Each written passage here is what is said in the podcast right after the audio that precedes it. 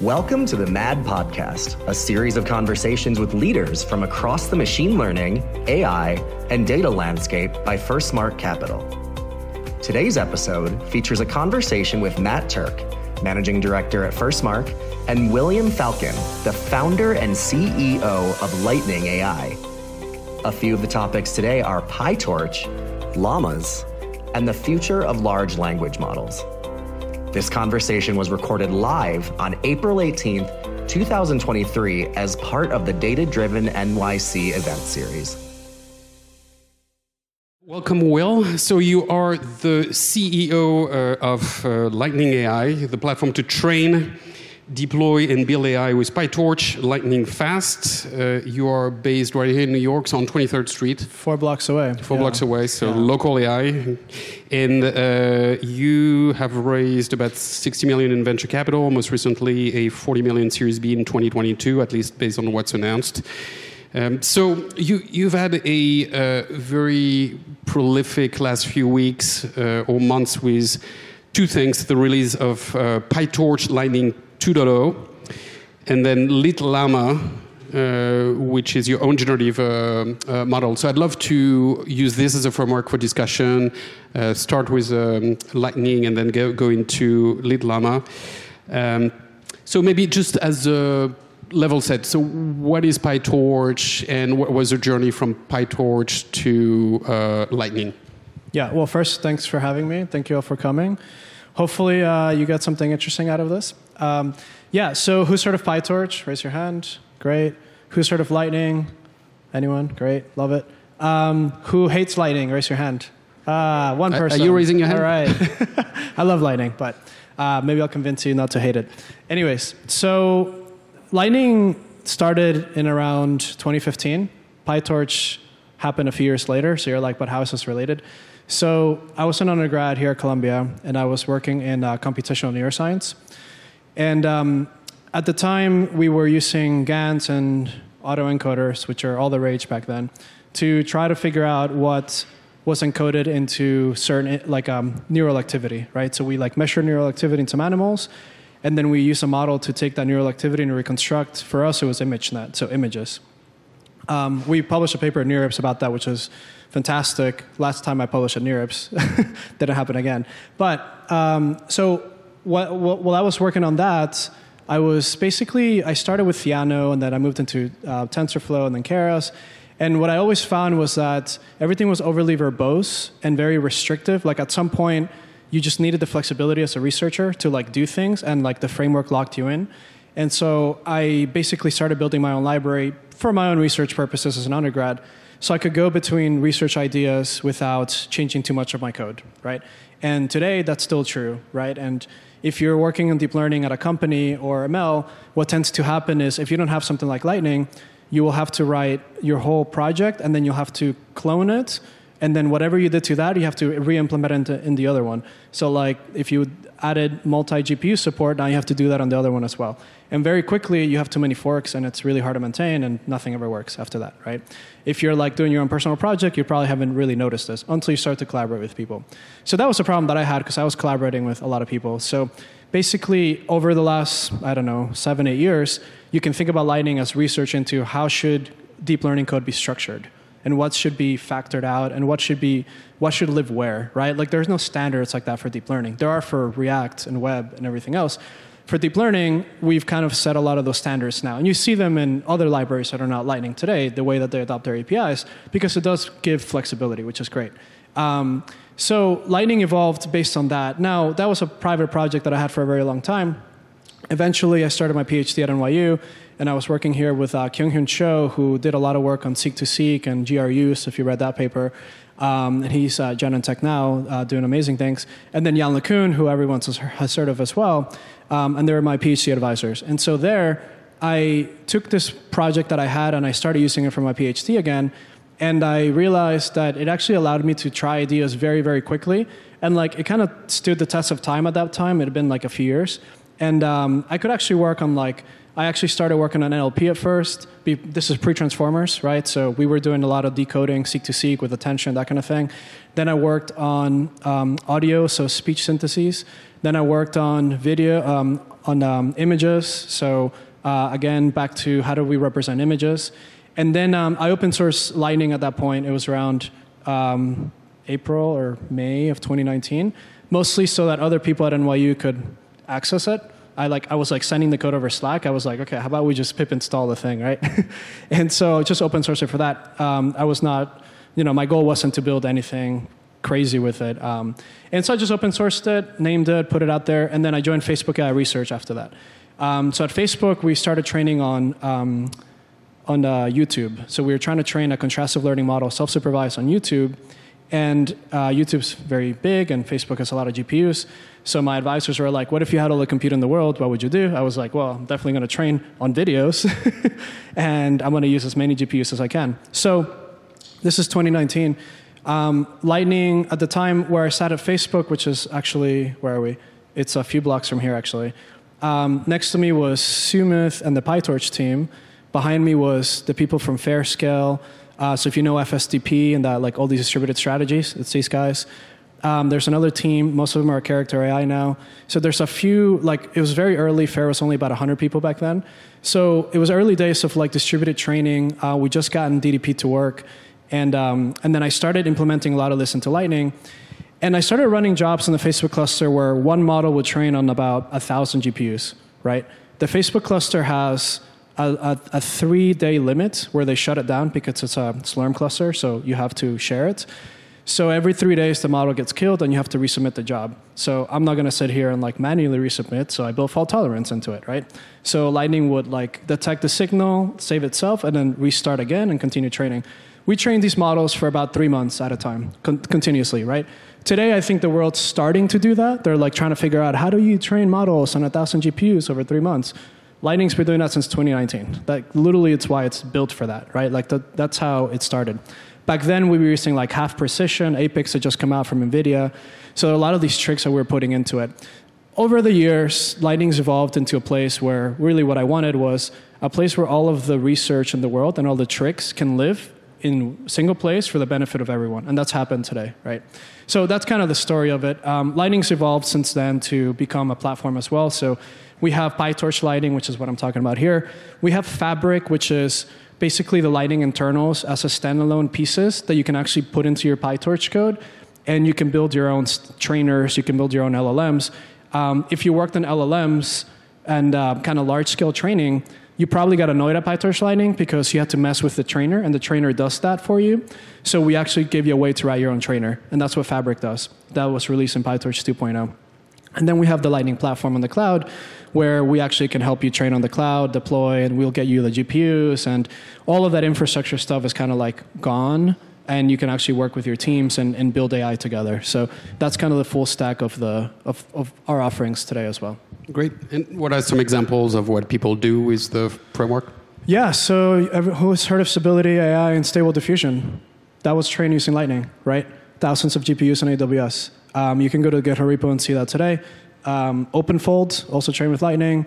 There's uh, NVIDIA just announced all these NeMo services. Those are all powered by Lightning. Um, there's over 10,000 companies across the world who use Lightning to train, deploy. Facebook, a lot of it is powered today by Lightning. Uh, you have other major companies, which I won't talk about here because I don't know if I've gotten permission. Um, all the way from banks to self driving car companies to tech. Probably, if a company is using AI today, there's a team internally who is at least using Lightning for something. Um, so we work with a lot of companies on how do how do we help them standardize more of their code across the org? And you know if you're training llms or using apis do other things we can we can help you do a lot of that. Great. So where does llama fit into that picture? So we've always been kind of like at this level of infra. Where like kind of like the mechanics in the f1 team we're like always building like these really fast cars and we're like we know we can do this but we've never actually ourselves put an F1 car in a track. So this is our way of doing that. So Lit Llama is a very, very high performance model. Um, so if everyone's familiar with Llama from Facebook, that model was released under a GPL license, which means that. Do, do you want maybe to go into uh, what Llama does for oh, anybody sure. that may not be familiar? Yeah, so Llama is an it's a language model, right? So it's like an open source alternative to like a Chat GPT, for example. So uh, you can go, grab it from open source, and then you can use it like you would with Chat GPT. And there's many technical ways of doing that. Now, when that open source repo was released by Facebook, um, they only gave you the code to do inference, meaning to predict with it. And the model weights were also not like given out. You actually sign up for them. Now, the code on the repo is GPL, meaning if you do anything with that code, you have to open source that stuff. That's what the GPL license does, which means it's kind of not, and they did it because they want to keep it mostly for academics. So it means it's not usable for enterprises.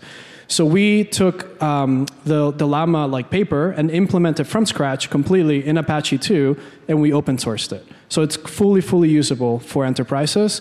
But we also gave you the training code, not just inference. And we also gave you fine tuning methods as well. So they're all in there. Now the repo is, has Lightning in it, so it's very simple. There's not a lot of boilerplate. It's very readable. It's like one or two files for most things you want to do. It's not hundreds of files, and we want to keep it super minimal. Now, the weights are not there. Obviously, you have to grab your own weights, but we will be training LitLlama with community as well to then open source the weights. Um, but that repo, um, we have collaborations with all the big um, hardware companies where um, you know we have engineers there that work with us to make sure that they run really fast on GPUs and TPUs. Like I don't think you're going to be able to make models more performant than the people who built the hardware themselves. So that's what these repos are going to be. It's really, really like the fastest LLMs possible that you could have. And are you're planning, or maybe you are already, uh, to offer it as a service, or is that open source and for people to do whatever they want with it? Yeah, I think probably unlike most other companies that are out there today, like we actually don't really care about models. Like, uh, you know, our, our business is to help enterprises build and adopt AI, not to power APIs. So it's actually our our incentives are actually truly aligned with the community, which is like we just want to give you the fastest models because we know that we can build things like this, and um, and you're gonna need to run them, right? So we can help you run them and do all that stuff, or you can do it on your own. That's fine. Um, but no, we're not to be offering like services and APIs and all of that. Um, and really, that's so that we can have the same incentives as the open source community. So I've, I've heard you um, in other interviews say something very interesting. So you're, you're as deep in the space as it gets, uh, but I've heard you uh, basically offer words of caution uh, to people, especially enterprises that want to deploy LLMs. Um, can you explain why? So it's really hard to tell at, at a glance how useful something's going to be when you go to the you know the chat gpt ui and you play with it because it, it's good right and like i use it all the time and it is great. And you're like okay you can you can from there you're like okay i can like take this immediately and apply it to my company. No you can't. Right? Like it's a big gap between a, a ui where you can chat and even an api to a production ready system because you need to have auditability. You need to be able to trace what happened. Like there's your data's private. I mean all of this stuff is going to openai right? So there's so many things that go into this. Um, first is the viability like how hard it is to actually put the stuff into production but second, like the model lies a lot, right? And unless your product is like a creative product where like lying is actually a feature, meaning like if it hallucinates something, it's a better image, right? Then that's cool. But like you don't usually want your models lying. In those cases, you need to be very careful. So even from a research world, it's really unclear as researchers, how do we keep it from doing those things? It's a lot of like ad hoc rules and things you have to do to it. So like we haven't really figured this out in research. So I wouldn't go all in on this unless you can have like a human in the loop who's like helping. So before all this stuff happened, I had a startup where we helped low income students figure out how to pay for college over text message. And in, the, in what we did, and this is 2016, 2017, before Transformers, um, we gave you suggestions. We had a whole dashboard for our internal employees where we gave them suggestions on what to say, but we also had a human in the loop. So I think that probably one way to adopt AI today, especially these LLMs, is to have this kind of human in the loop situation. Um, I don't. I think it's too early to do it otherwise. And the problem is like it looks so good that you are kind of like bought in into like oh my god it's going to work immediately so everyone's rushing to it but like you have to be very careful like take your time with it and like actually evaluate it because if you do it wrong, like you know, who was there was like Zillow or someone like they did something very wrong and like it really tanked their business. So, uh, you know, one one rogue model can really have a huge impact very quickly. Do you have a rough prediction on when that problem might be solved because uh, you know I think we're all experiencing this crazy moment right now where everything feels exponential and compounding, and the problems that seem to be you know intractable recently suddenly are solved. Do you think the hallucination problem is something that's going to stay, or is that going away? So it's it's funny because if you if you were like uh, doing a, a PhD or you were in research you, you, we've been feeling this for many years already. Like there was like a hundred papers a week, and you're like, ah, oh, how can I possibly read all the papers? You couldn't, right? Today, it's kind of like, okay, the world realized that this is a thing, so everyone's feeling the same way now. But in the research, we've been kind of feeling this for a long time. So I think it's still going to be, I don't know, like five years probably. Like I, I don't think it's going to be like one day suddenly it's solved. I think it's going to unlock industries sequentially. So like year one, maybe we can do this industry and then this one. But like healthcare and finance are like the last ones that we'll have that, that we'll actually be able to do there. And why is that? Is that because um, it's mission critical and you need to get it right? Or? Well, because those are the ones you have to audit usually. So okay. because like, they're regulated industries. Exactly. So we work with a lot of banks, and when a when a model goes into production at a bank, you need to be able to explain to the SEC why that model went into production and how and like all the things that happened to it, right? So I, I remember I used to work at Goldman Sachs on the trading floor. This is 2018 probably, and uh, or 17, and I wanted to use deep learning on the trading floor to suggest trades. And my MD looked at me. He was like, "Hey, so like Netflix, if you recommend a wrong movie, it's fine. But like if we recommend a bad trade and you lose a billion dollars and you can't explain it, that's different, right?" I think that's still true today.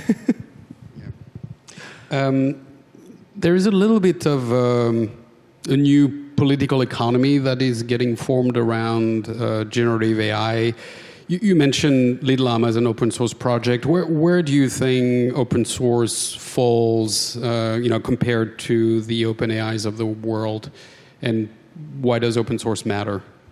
So I think all all roads lead to open source at the end of the day. No matter what you do or how much money you have, you cannot compete with the world's resources put together to do something. So uh, some companies will have an edge for a bit, yes, but open source will catch up, and it'll catch up very quickly. It, it will always be open source. Um, AI came from open source, came from academia. Like trace it back to the very beginnings. You know, some of the early stuff that Yann was doing was always open source. And in fact, I think that's why FAIR is probably one of the best open source labs today because of that DNA. So it, it will always come back to open source. Open source, the role it plays, for me, it's about giving back to the community. It's about um, sharing knowledge if you've been in other sciences like neuroscience where nothing's open source, progress is super slow. Like you want to get a data set, you can't do it. You ask a lab and they're like, no, but I grew this monkey for three years. I need to publish on it. and it's like, okay, well, it'll take a long time. AI was exponential. The reason why we're here is because it was open source. So turning your back on the community today, you can do it. It's your business and you, you know, you do what you do for, for profits. It's fine. But um, you know, like none of this wouldn't exist if Google hadn't put published transformers and put the paper out there, right? None of this would have existed if uh, the attention stuff would have been out there, if the Theano hadn't been created, if TensorFlow hadn't been created. Like, this all, all of this is built in open source. Even if you're going to make money on it, it's fine. We all are making money on it, but it's all built in open source, and you should like honor that there's an emerging stack around uh, AI in general and generative AI in particular in the enterprise that um, you know you guys are very much a part of. W- what else do you think is important? And I'm, I'm, going into you know vector databases and LangChain and all the things. Where, where how does it all fit? Yeah, I mean, good question. Uh, there's a lot of noise. I, th- I think there's a lot of interesting projects and like there's probably it's early research so people are tinkering and trying things but i would think about it that way. I think it's a lot of research. Like what's going to last from there? I'm not sure. Like probably 1% of the things. Uh, but like it's I, I find it fascinating to explore and to like see oh cool like this is interesting like okay so you can chain together a bunch of prompts and things happen. That's great. How far can that take you? I don't know but it's i think it's a research question. So like if people, if, if we were back in academia, no one would be criticizing these things because it's research and you should be trying things out. But I think because there's like VC money involved and all these other things now, it gets a little weird. So I think as long as you can maybe separate both, I think we're okay. Um, but there is a lot of noise in the market. We tend to be agnostic to most of that because I mean, we've been doing this for a long time and we kind of know what we want to be doing and we know exactly where we need to be. But we definitely look at see what's happening and if there's like a real trend that might last like we will ad- adjust the tooling. In fact fabric is exactly that. Like there was a long time where we heard PyTorch Lightning users complaining hey but like i don't have flexibility for this or that and we're like it's fine and then you know inklings of oh but we're like doing this thing called pipeline parallelism and how would you implement this or whatever. And we're like, well, it's very easy to do in Lightning. Until eventually, after a few years, we realized, oh, these people are all doing this new thing called LLMs. And actually, there's a gap in the market for a tool for this. And so then we realized that the tool that we had was good for 2016 through 2019 deep learning, but as of GPT-3 deep learning, it wasn't good enough. And so we had to upgrade to this kind of new paradigm that we introduced. So the research changes and, and the tools will change as well. And we change with it. I mean, obviously, there's been um, you know this this arms race towards ever bigger models. Um, you know, GPT three, four, maybe one day five, and all the things. Uh, on on the other hand, there seems to be a bunch of LLMs that are smaller, um, and uh, you know, perhaps LitLlama is one of them. I don't know. Uh, what, what, does the future look like? Is that a, a, race to having ever bigger models and whoever has the biggest model wins? Or is that a sort of polyglot future where you have a bunch of different models for different things and perhaps it all works together? So if you, if you kind of step back to original ML data science, there's a long history of compression, like autoencoders. Um, where like where you're bringing things in, you're projecting them and expanding, or kind of going the other way. PCA is another good example. So I think if you extrapolate that, there's always going to be a pattern of go big to get some result and then compress it back. And I think that's what's happening right now, right? So like we needed to train for a long time, so we have these LLMs. That makes sense. We will now compress them, and that's happening. Llama, you can go big or small. You can have seven billion. You can fit on one GPU. Uh, like we love for everything to work on a laptop. Like that's great. I think that what people miss is when you have a massive model, it's like sexy to train something with 2,000 GPUs, but like, how are you going to deploy it? What are you going to do? Right? You really want things to fit on one GPU if you can. So there, there is a race to that. I think it's a matter of time. I, I, I kind of think that the whole large scale model thing is really a gap in our scientific understanding of these models. Instead of looking at the math and coming up with a better loss function, we figured out that we could throw compute at it and get us pretty good results. But I think the math field will catch up and we'll have some fancy regularizer that will make all this go away.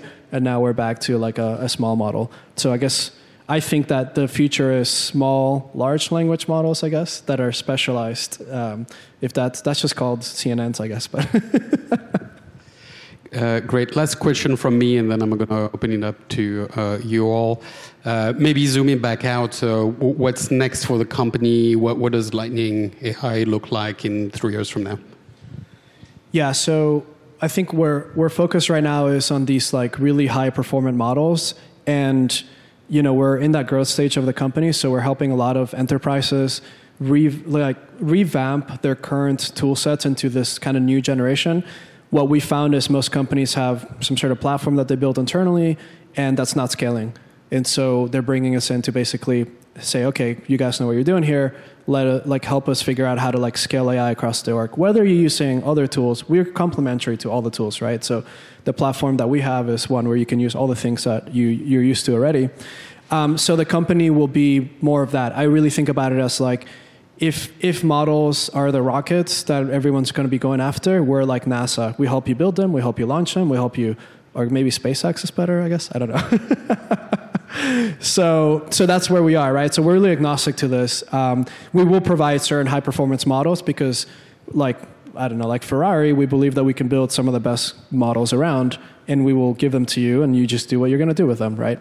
Um, so it's more of that. It's more of that um, platform experience and yeah, I mean, we will be doing a lot of things with the community. We'll be training models. We'll be putting things in open source. But probably in five years, Lightning is like the standard platform for you to do anything with AI. And it works with all the other tools in the ecosystem that you want to use as well. Very cool. All right, as promised, uh, I'm going to open up to questions. I can bring up the mic. Um, this is going to be a little uh, well, anyway, Cockroach Labs gave a talk here, and they were all open source. And then they ran into a uh, issue with Amazon in using their open source for for profit. And it seems like you've said you've put some things in place for that. Or do you see a point in time that you might need to leave open source and or not? Like, what's the difference between you and Cockroach not needing to do that? So we're actually open core. So meaning most of our things are open source, and then the platform things are not open source. So when you run on the Lightning, so there's like a PyTorch Lightning Cloud. When you run a Lightning Cloud, a lot of the things there are not open source. Our orchestrators, our security, our all the things that like you probably don't want open source as a company are, are the things that we don't open source, right? Meaning like if you're a customer, you wouldn't want us to open source that stuff. But the, the core stuff that you can run on your own, you can, right? So we are probably, I mean, every cloud provider today can use PyTorch Lightning to train models, and they do. So that's already happened. Um, it doesn't really affect our business too much because our platform, mean, you go train a model on a cloud provider versus our platform, it's going to be 10, 100x difference. It's very, very different because we, we know how to configure the GPUs and what drives should you use and like how to set up buckets and all this stuff, right? So we really look at models holistically. The other thing that I haven't mentioned is we have an in-house PyTorch team. So we hired a lot of the core leads from Meta. So um, the you know the person who wrote a lot of the compile stuff that you're seeing here, the linear algebra libraries, um, uh, person who wrote all the profiling stuff, right? So we have unfair advantage in talent at the company as well, where we can really help you do things that are very very unlikely to do on your own uh, or at these other uh, providers. But we're, we will not be leaving open source. Like our DNA is open source. Great. One more question here. All right, thanks. Um, so, in the realm of research, so um, how much time do you, how much headspace and time do you have to dedicate to sort of the ideas around like narrow AI versus general AI? And I don't know, I heard it framed this way. Maybe it's, I hope it's helpful. Um, and the question of like represent, representation versus learning. Um, so my PhD was in basically, I mean, everyone's, I guess, in deep learning is representation learning, right? So how do you encode concepts? Um, most of most of the stuff that I did was contrastive learning, self-supervised learning, right? This that led to a lot of the things that you're seeing today with vision. Um, back then, it was like CPC and other things that we were doing. Uh, as far as AGI, I don't really care about AGI. I think it's actually, I don't even think it's a real thing that you can do we're not AGI ourselves, I'm not even sure that concept actually exists. Like, if I were AGI, I would know everything about the universe, and I don't, right? So, to me, it's really, we are specialized intelligence, and that's the case. Like, are we going to have really smart AIs? Sure, but like, I don't think there's going to be like a God AI roaming around. So we we say for now we're not gonna there's no Terminator like future. We're all good. Okay. Yeah. I mean, I, I think we would have tr- time traveled back to now to tell us not to do this, right? uh, all right, cool. On this note, um, we're going to call it a wrap to keep it uh, going, but this was fantastic. Thank you so much. We appreciate it. Thank you for having me.